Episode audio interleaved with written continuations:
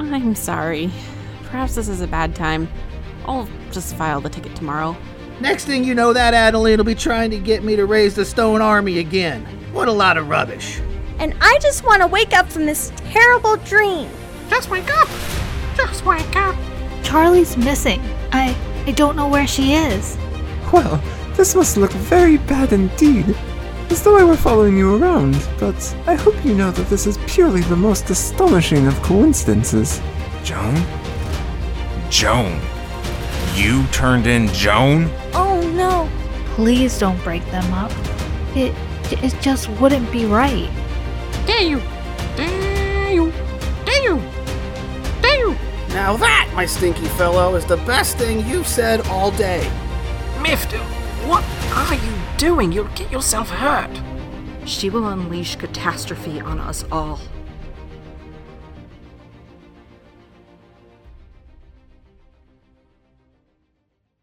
Hey everybody, Daniel here, and you've undoubtedly noticed that our volume of stories has dwindled a bit over the past few months as we continue to narrow the focus of our podcast, and since most of the kids are well away from college, although uh, for those of you that are bundling down with the coronavirus here, which is probably everybody everywhere, our best uh, wishes and thoughts and prayers go out to all of you, and uh, hopefully our podcast and stories that we tell can be a bit of entertainment uh, as you make your way through this this crazy time. In any case, uh, we've wrapped up the the main storyline that we have, actually all the main storylines uh, that we had going, uh, but Charlie Saves Christmas wrapped a couple weeks ago in our finale episode. So we're going to take the time here to uh, to do a bit of a a review and a recap Of, uh, of some of the characters. We've got a little bit of behind the scenes that we'll talk about, as well as uh, some blooper reels. And, and I kind of want to go character by character, or at least actor by actor, and and talk a little bit about them and the work and how they built the character, and, and kind of pick an iconic scene and let you uh, listen in on some of those iconic scenes. So batten down, settle in. I've got actually two episodes planned. One is going to be called uh, Charlie's Heroes. That will be this week. And then we'll do next week, look at uh, Charlie's Villains. So here, here we go. Uh, without further ado, here are Charlie's Heroes.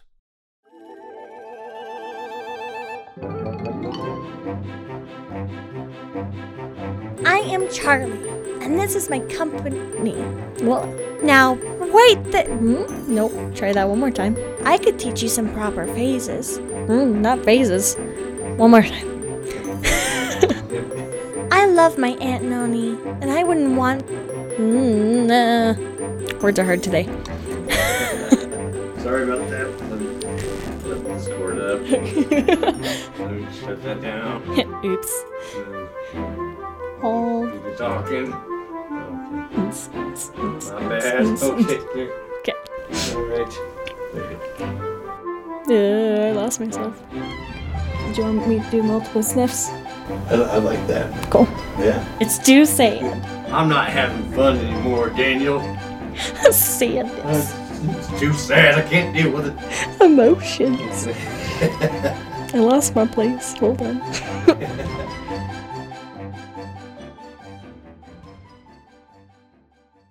So the first hero we're going to, to look at is, of course, Charlie. I'm going to have to almost start there with my lead. Uh, played by Jolene Fresquez, who uh, you can also find on the phenomenal audio drama series uh, that is put out by our good friends over at Dice Tower Theater. Now, you'll find Mike. Mike plays a couple of the villains, so we'll talk a little bit more about him. But I've got a couple clips as well, because he is uh, he's, he's the director over that group, and he does some vocal coaching. So when I received the lines from Jolene, I would hear a little bit of um, of Mike in the background every once in a while. A breathy kind of... There you go. That's an amazing Sorry. thing to hear from you. Daniel's getting some good stuff on this one. Yeah. Okay, let's try it again. Yeah. Yeah. Okay. That's not. Is it supposed to be excited? It's excited, yeah. Okay. With delight. So you know what? Give give a like a like some some gasp. More of a gasp than yeah, okay. Then he's got something to play with. Sweet. Try that. Amazingly though, even though Jolene has the bulk of the dialogue, uh, there are very few bloopers at all to even to, to pull from. We've got a couple here, and so I'll, or I think I put them right before the start of this piece. Um, but as with all the characters, the the approach that I took is I wrote wrote the season in sort of two halves. Uh, I started off initially just wanting six episodes, and then it turned out to be eight, and then we went to a full ten. So there was a natural sort of split, and uh, what I wound up doing was writing the first half, so they got uh, kind of the first four or five chapters or so, and based upon their acting and what they gave me and how they developed the characters on their own, because I didn't honestly give them a whole lot of direction. I said, hey, I want the character to be kind of this, and here's the, the whole scene, so they would uh, oftentimes read it within the scene and then interpret how they would want the, the character to be. So really, from a, a director standpoint, I, I did very little little work at all. Uh, this this really the everything that came together was really the the actors, uh, and they they did a, a phenomenal job. And uh, Jolene was just frankly amazing. I I mean, you really think it's a it's a young girl, and, uh, and Jolene's young. I mean, compared to to me for sure, but she's not. not a child, and plays the part of a child, and it sounds like it's a child. I don't know how in the world she did that, but uh, she did well. I mean, she's obviously just an amazing actor. And so anyway, what I found is that in, in the first section of these, so for Jolene, she'd give me the whole first four chapters. Some of the other ones would give them week after week after week. So I got kind of the first half, and then I got the second half. But based upon what I was getting from my actors, I would then do some rewrites, and I guess I don't know if anyone normally does that, if it's a normal thing, but that's kind of how I, I did it, because they would shape the character, and then based on that, I'd say, oh, you know, the, the way that they've kind of crafted this character, it'd be cool to do these sorts of things. And so for a couple of them, I actually created in, entire new scenes and took the story in uh, not a, not a totally different direction, but for Jolene, uh, she was just exceptional. And you could tell that, I could tell that from the, the very first lines that I got from her. And so I was able to to write Charlie uh, exactly the way that I wanted Charlie to be, with no hesitation, with no fear, and the full range of emotion. And there's some really cool scenes that we wound up being able to do uh, because I had Jolene as my lead. And she really set that mark and set that tone for everybody and for the whole story. Uh, and so Jolene, thank you. Thank you for just absolutely knocking it out of the park. Uh, every line, every time. And, and she gave me multiple Uh, lines for each part, so I wouldn't just get one kind of done, but she'd do it in a couple different ways, and it was just amazing to to listen to sort of uh, the behind the scenes pieces there.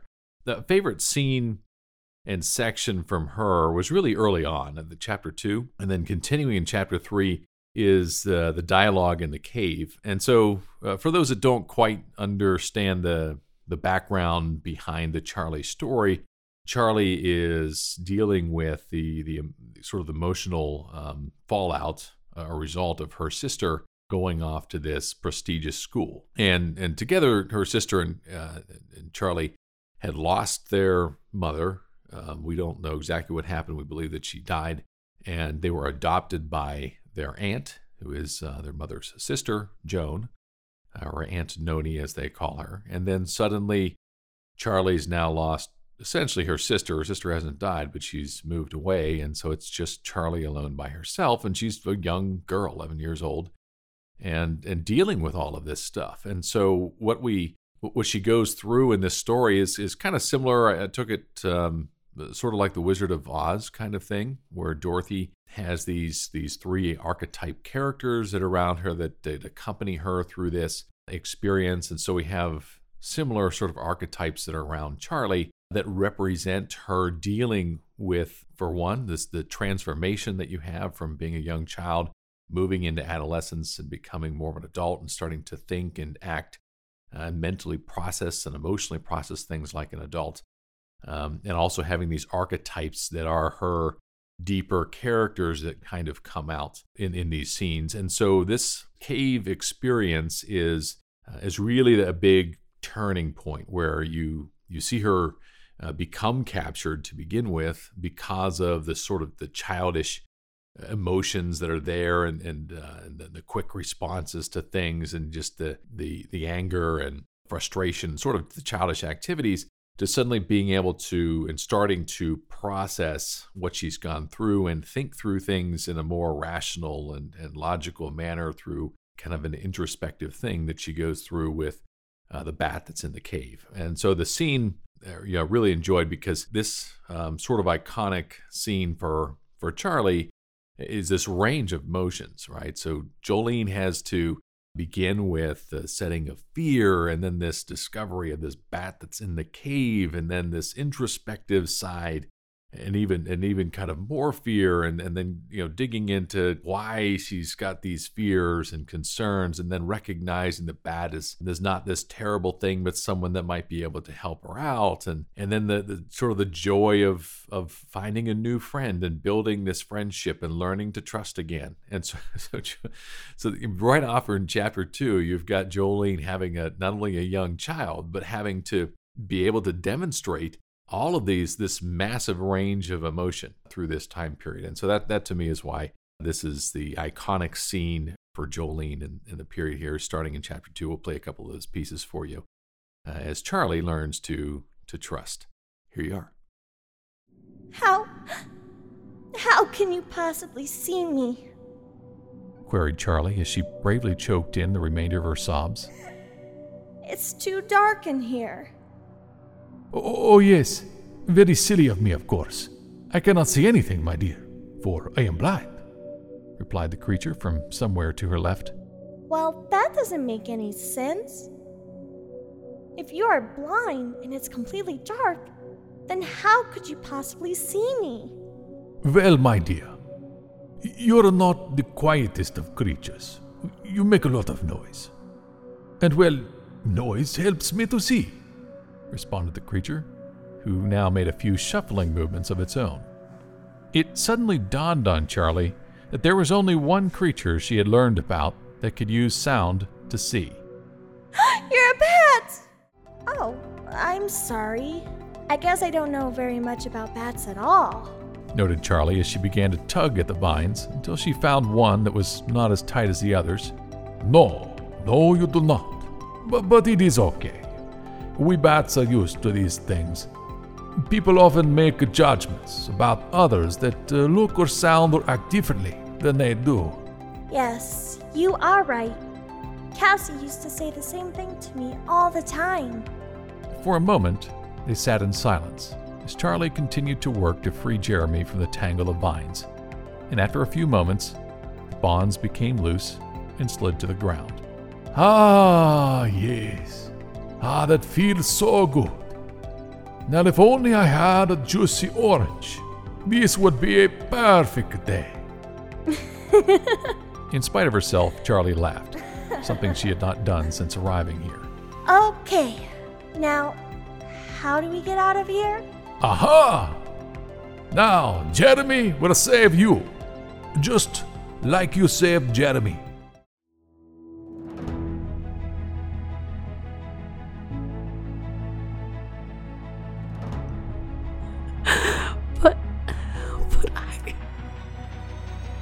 Well, I'll finish here for now. It was very nice to meet you, and it's a very pretty display you've made. I need to be looking again.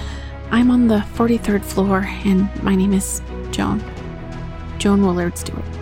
If you see her... We haven't time for niceties, Charlie Company. If we're to last the night, we must prepare now. Off you go. Get inside while Salazar and your bat friend fly reconnaissance for us. Well, I suppose our work here is done.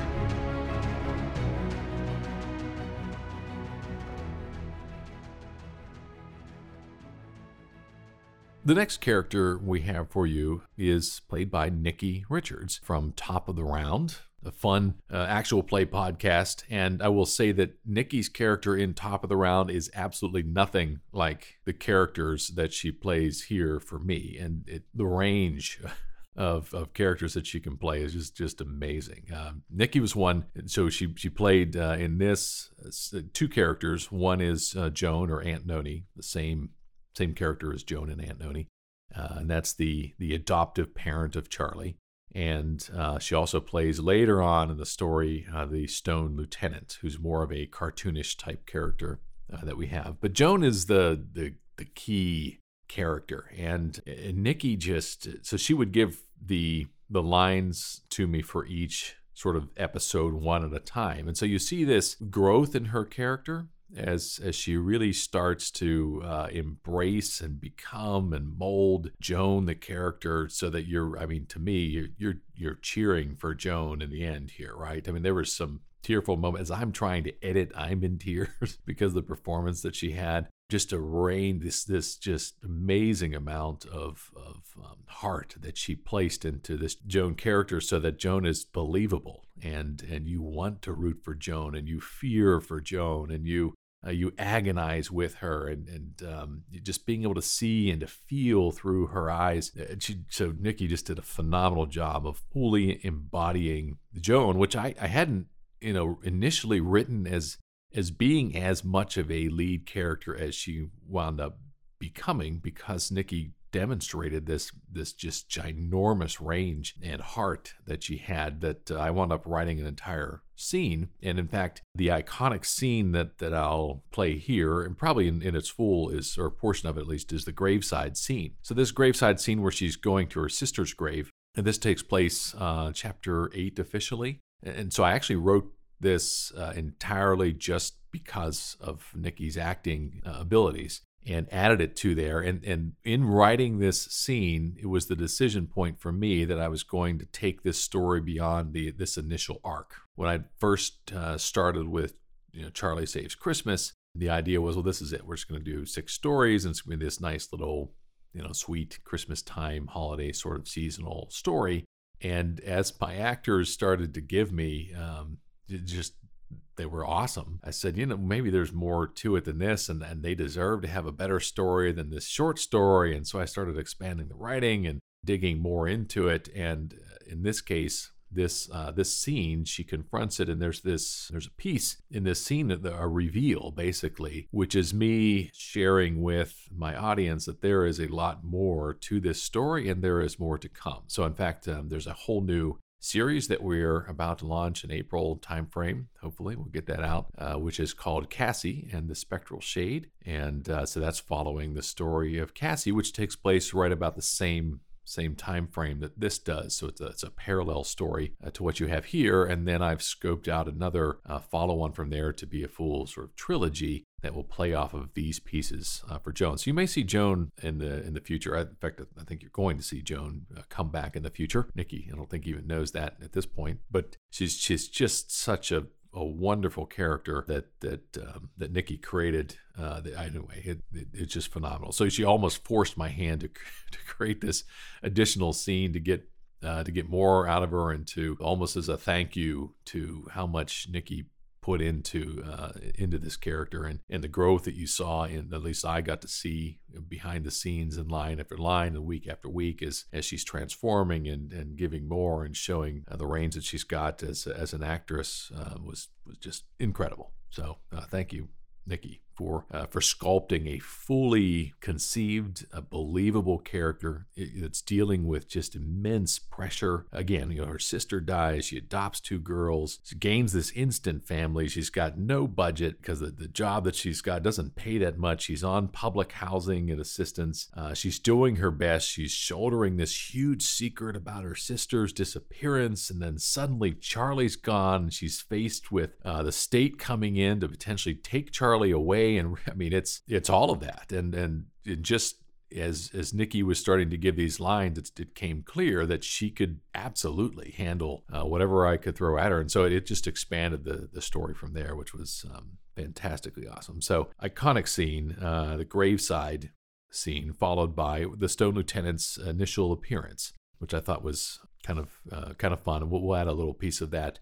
The the Stone Lieutenant, she did a great job on too, which uh, frankly, you may not know that that was the same actress, that same actor doing both parts, uh, but that was much more of a cartoonish type uh, character, a little bit more. As as the story was moving, I needed to have some comic relief. I, I definitely had characters already built in. You'll, you'll get a couple of those that are here. uh, but needed to add that in the end because of the, the kind of the heaviness of the subject matter. And so the, the Stone Lieutenant was born, and, and she did such a phenomenal job with the Stone Lieutenant as well, uh, that I added some additional scenes and made that character more. I was originally just going to voice that character myself, but she did a much better job. So, so here you are, the iconic graveside scene with Joan and a little snippet of the Stone Lieutenant.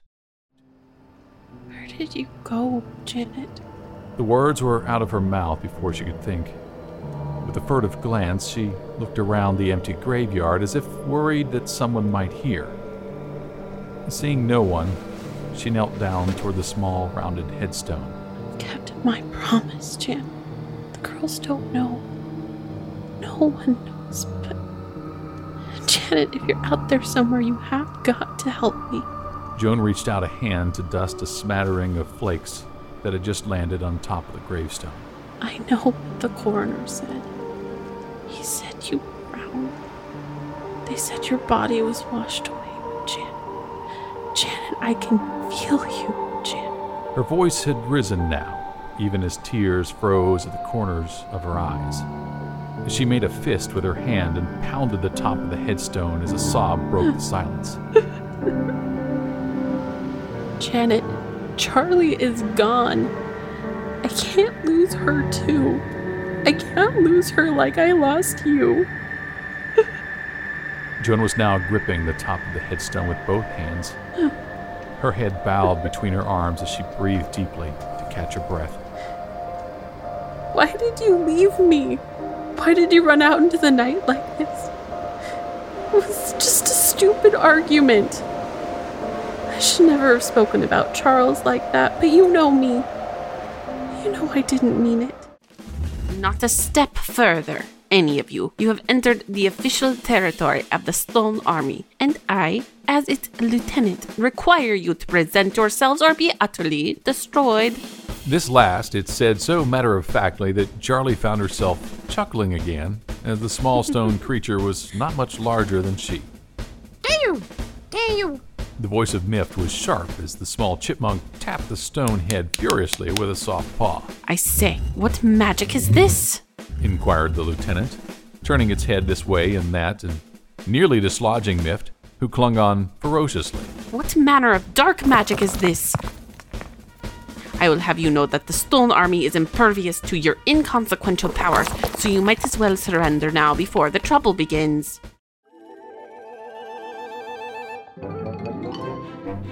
Mister Kettle, I appreciate the unfettered access you granted me in the child abandonment event. My f***ing balls. Mister Kettle, I appreciate the unfettered access you granted me in the child abandonment investigation. How is it so hard to say child abandonment investigation? Mister Kettle, I appreciate the unfettered access you granted me in the child abandonment investigation that brought me to your building. And I've prepared a report that I would like to share my findings before... I see. So we're dispensing with the niceties then. Fair enough. Mister Kettle, the state has investigated a suspected issue of child abandonment and neglect with one of the residents of your state and federally subsidized tenant buildings. While this case remains open, in the course of our investigation and in keeping with established memoranda between our departments, I have shared my findings regarding your compliance with the relevant laws and regulations that may impact our findings. That's not a thing that is at all a thing. I'm gonna rewrite that. I love you, Daniel. Mister Kettle, the state has investigated a suspected case of child abandonment and neglect with one of the residents of your state and federally subsidized tenant buildings. While that case remains open, in the course of our investigation, and in keeping with established memoranda between departments, I have shared my findings regarding... That's... That's what I've shared my findings with. Ayy. You, Mister Kettle, have been served. Mister Harvey Kettle, and as the proprietor of... Mister Harvey Kettle, and as the proprietor of Kettle... Why do I keep proprietor? Mister Harvey Kettle, and as the proprietor of Kettle... I am so mad right now.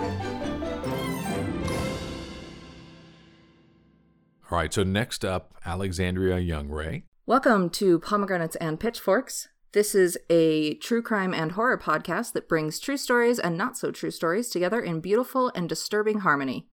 I'm Alexandria Young-Ray with my lovely co-host, Sunshine Bellon. So Alex has been helping me from the beginning. She's a lawyer by trade, and so she's brought a whole lot more phenomenal acting for sure, but actually from an advisement standpoint uh, has been just phenomenal, as well as a you know support and cheerleader and all those kinds of things. But way back when I did a courtroom scene in, in the original Centralia type actual play series was the first real audio drama piece that I did that started all of this. And I could not have done that scene without her guidance and helping to shape a realistic scene. And that's part of what I wanted to bring to all of these things is that there's certainly fantasy elements, but there, there it needs to be tied and based in something that's real so that even a professional that's kind of listening to it wouldn't be turned turned off by by it being completely fantastical and unrealistic. And so grounding these characters in the story in, in something that could actually happen was was really important. So she plays two two characters. One is Adeline, and Adeline is the, the antelope, the beginning, uh, the, the the matriarch sort of, uh, if you will, or, or patriarch even, uh, type character, who's one half of two sisters. Uh, there's Millicent, who is on the villain side, and there's Adeline, and there was a rift between them and the, the struggle over the woodlings, and Adeline's the first one to kind of uh, find find Charlie and is trying to to keep uh, things together for the woodlings and not tap into these these ancient powers that are threatening to sort of tear the whole world um, apart. And so you've got Adeline that she picked, and she also then performed as as Miss Fillmore, who is the case the case management or the child protective services officer. And and one of the things I wanted there, uh, kind of in both of these parts, they needed to be strong characters. They needed to be strong women. In fact, uh, so one, one thing that's really important to me is building strong characters all the way around, and especially in my female characters, because I've got two daughters and, and have always, uh, it, you know, I've had a strong wife and, and mother and and uh, great aunts, you know, and grandmas throughout my um, my experience in my family. We've I've had just phenomenal uh, examples of strong women. And so it's important for me to to have that in this story as well. And these two characters especially, you know, I don't I don't like the the way that a lot of stories are written where they kind of write, you know, write the women off, because that isn't reality. Uh, women have, have really led and, and built most, you know, just a phenomenal amount of society. And it's it's um, gratifying to me now to start to see more of that come into play in, in actual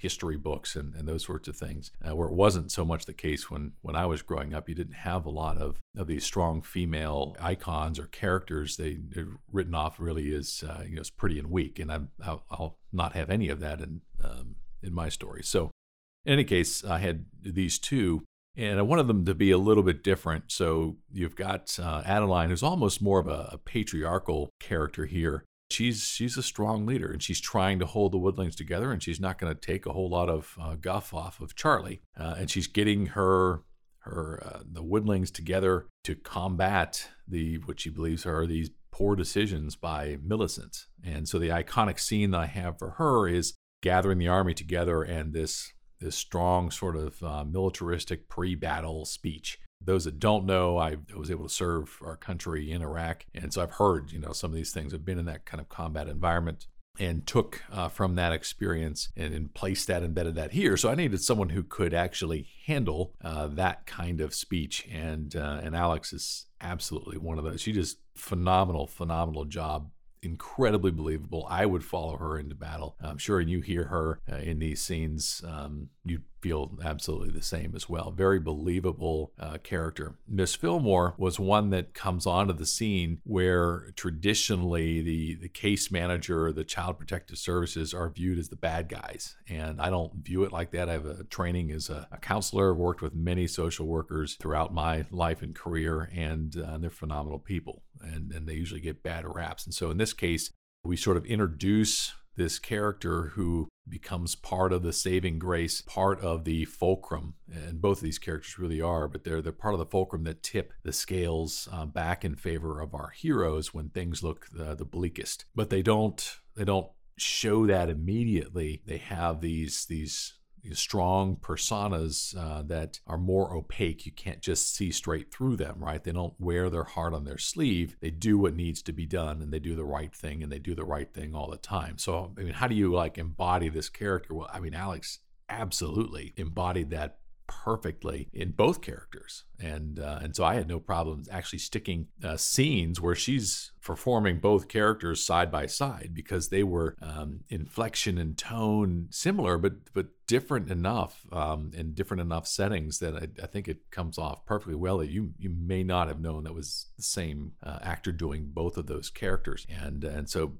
Believably so. So the, the I've got two iconic scenes I want to look through. Uh, one is the, the speech on the stump by Adeline, where she's gathered the woodling army around her. Just a, wow, chills every time I would listen to that in the editing process. And then when Fillmore confronts, uh, Miss Fillmore confronts Mister Kettle, was a whole scene I actually crafted again later on because I knew she could handle that scene, and uh, it was an important crux that I added to the story uh, near the end, because I felt that she had developed this character, which was initially meant to just have a couple lines and be a small bit part. And, you know, because of the the acting and the, and the first couple lines, first scenes that she had, I was like, you know, she deserves more. This is a great character. Let's let's build this story out a bit more. And so she became uh, much more of a character uh, uh, heading into the later portions of um, of the story than she was when I initially started it, because uh, of Alex Alex's uh, phenomenal acting skills. Uh, so here you are, the two iconic scenes. Uh, first is Adeline, and the second is uh, Miss Fillmore. But we are the woodlings. We are bound to this great forest. This is our home. For uncounted cycles, we and our ancestors have stood against every power that threatened. She turned back toward them, rage filling her voice. Only once has one of our own turned against the forest. In saying this, she stomped a hoof on the great stump, which was created that day as the mother tree had been cut down. We are few, but we are determined. We are few, but we will stand together. We are few, but we rally this day to stand against this evil. We are few, but we are the forest, and the forest is ours. To the place of the stones, to stop this madness. We are the forest, and the forest is ours. We are the forest, and the forest is ours. Again, great cries arose from the woodlings as they turned as one and began to make their way to the place of stones with speed. In moments, Adeline was alone, as silence now hung heavy over the great stump. We are few. Too few, I fear. I see. So we are dispensing with the niceties, then? Fair enough. Mister Kettle. The state has investigated a suspected issue of child abandonment and neglect with one of the residents of your state and federally subsidized tenant buildings. While that case remains open, in the course of our investigation and in keeping with the established memoranda between our departments, I have shared my findings regarding your compliance with the relevant laws and regulations to the Department of Fair Housing and Employment. Mister Kittle crashed to his feet, knocking his chair backwards and into the display case behind him, rattling the contents within. Ah, that's enough, woman. You should leave now before this becomes unpleasant. His meaty hand reached the phone on his desk, but paused before lifting the receiver. The one thing that no longer surprised Miss Fillmore was the instinct of a cornered man to threaten violence. And while this particular man appeared more likely than most to actually make good on his threat, she knew that she had taken the right course of action. With this, she held out the manila envelope toward him, having the expected effect of cutting through his rising emotion. Here, the details are inside. Mister Kettle reached over the desk and quickly swiped the folder from her hand, tearing at the small string that held the package closed, What is this exactly? Kettle's voice was a veritable snarl. Miss Fillmore gave him a moment to open the envelope and begin to slide the bound document, its embossed seal glinting in the dim light. You, Mister Kettle, have been served.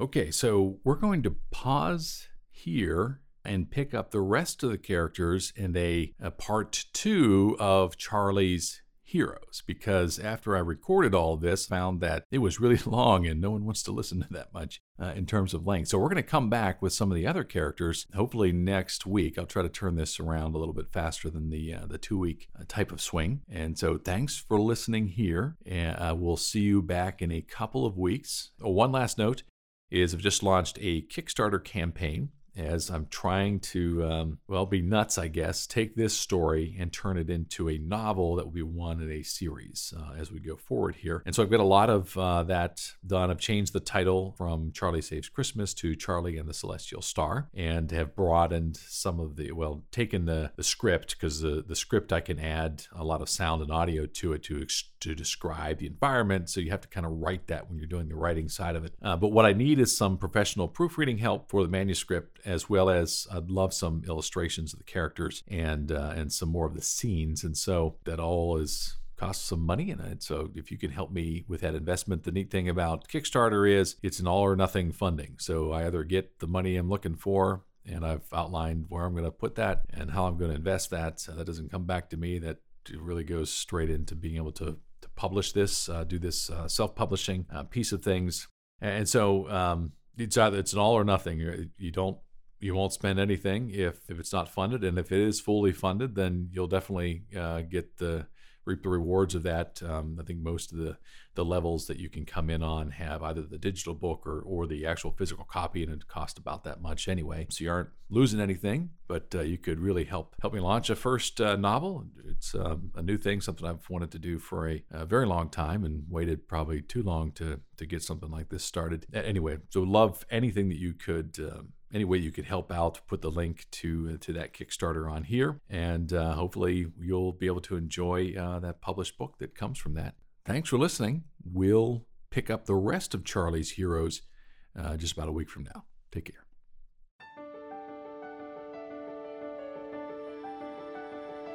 Now, Charlie, you and I have a deal. I'll be back for Christmas, which isn't that long from now. And you are going to make new friends and help Aunt Nani. You can't just leave me! Truly, I won't be gone long, and Aunt Nani needs your help. You don't need to keep saying it! Charlie, I know this makes you sad, and I know you're sad because you love me. Promise me you'll be helpful. Okay. I love you. The Happy-Go-Lucky Podcast, producers of Charlie Saves Christmas, bring you our next heartwarming adventure. Cassie and the Spectral Shade opens April sixth, twenty twenty.